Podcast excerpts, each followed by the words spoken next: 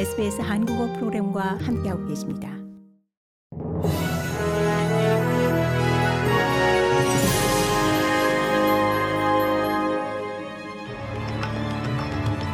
(2022년 12월 9일) 금요일 오전에 SBS 한국어 간추린 주요 뉴스입니다. 에너지 사용료를 낮추는 방안이 오늘 열리는 전국 내각회의의 주요 안건이 될 전망입니다. 코로나19에 감염돼 격리 상태로 업무를 보고 있는 연방 총리는 각주및 테러토리 수반들과 화상 회의를 통해 이 에너지 가격을 낮추는 방안에 대해 논의합니다. 가스 가격의 임시 상한제와 석탄 가격에 대한 상한제가 논의될 것으로 전해졌습니다. 또한 병원들에 대한 코로나19 재정 지원 방안과 재난 대책에 대한 논의도 있을 예정입니다. 센터링크의 자동 부채 환수 시스템 Robodebt 시행의 핵심 역할을 한 고위 공무원들이 오늘 Royal Commission에 출석해 증언합니다. 앞선 청문회에서는 당시 예산 절감이 Robodebt의 합법성보다 더 중시됐다는 증언이 나온 바 있습니다.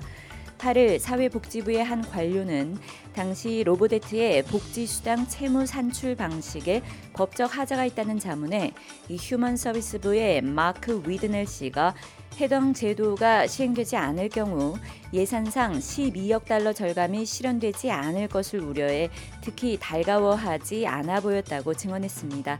마크 위드널 씨와 더불어 지난 7일 이 채무 산출 방식에 실제 소득 대신 평균 소득을 사용하기 위해선 법 개정이 필요하다는 것을 알고 있었다고 증언한 전 휴먼 서비스부 사무차장 역시 출석할 예정입니다. 올해 초 8개월 동안 호주 전역에서 15,400명 이상이 추가로 코로나19 영향으로 사망한 것으로 나타났습니다.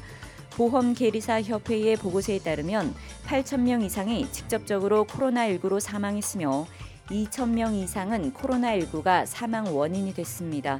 다른 5,100명 가량은 코로나19와 직접적인 연관은 없었지만 의료 시스템 과부하, 의료 자원 부족 등 이 팬데믹의 간접적인 영향을 받은 것으로 나타났습니다.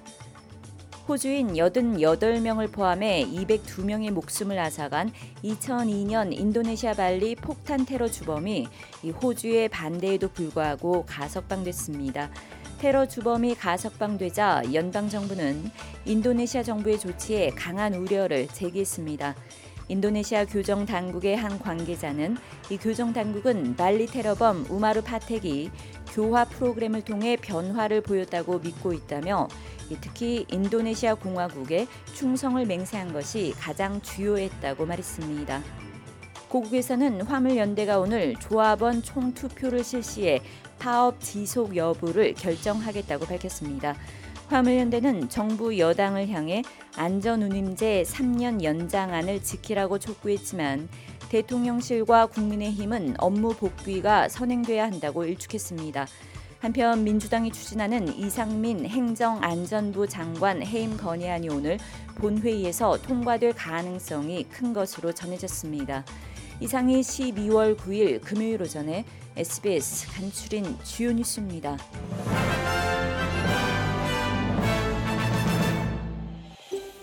더 많은 이야기가 궁금하신가요? 애플 포드캐스트, 구글 포드캐스트, 스포티파이 또는 여러분의 포드캐스트를 통해 만나보세요.